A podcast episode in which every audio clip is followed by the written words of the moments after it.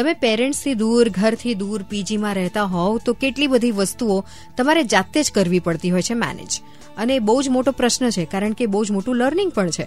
તમે સાંભળી રહ્યા છો સ્વદર્શના પાયલ અને આપણા હેપીનેસ ગુરુ મનીષ ખેરનાર સાથે. મનીષજી એક સવાલ પૂછવામાં આવ્યો છે.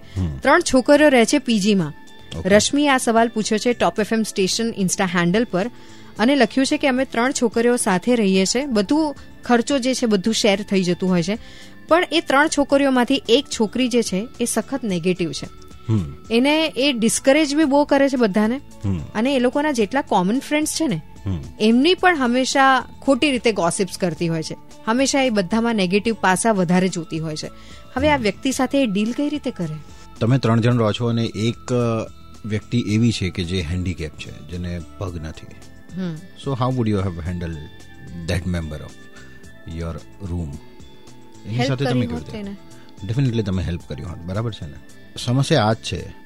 ભૌતિક સ્તર પર જે બી માણસની ખામીઓ હોય છે ને આપણે એના તરફ કમ્પેશનેટ થઈએ છીએ. આપણને સંવેદના સંવેદના બતાવી આપણી. અને માનસિક લેવલ પર જે માણસની ખામીઓ હોય છે આપણે એના માટે એને જજ કરી લેતા હોઈએ છીએ. તમે એને નેગેટિવનું લેબલ આપીને બેસી ગયા. બરાબર છે ને? પણ આપણે થોડુંક સમજીએ. એક સ્વસ્થ મન એટલે કેવું મન?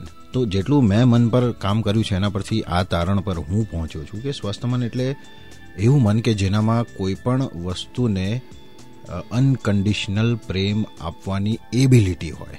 બરાબર છે ને? એવું મન જે છે એ મનને આપણે કહીએ કે જે, એ મન જે છે હેલ્ધી મન છે. એના સિવાય બાકી બધી જ વસ્તુઓ જે છે એ મનના હેન્ડીકેપ છે. એમ જોવા જઈએ ને તો ભાગ્યે જ તમને કોઈ મળશે કે જે સંપૂર્ણ રીતે સ્વસ્થ મનવાળી વ્યક્તિ હશે તમારા જે રૂમ પાર્ટનર છે એના તરફ તમે જે બિલીફ બાંધી દીધી એનું જે લેબલ તમે લગાવી દીધું ને એ તમારા માટે પીડાદાયક છે. બ્રિંગ સમ અન્ડરસ્ટેન્ડિંગ પોતાની અંદર પહેલા ચેન્જ લાવીને જુઓ અને પછી જુઓ કે સિચ્યુએશન કેટલી બદલાઈ જાય છે.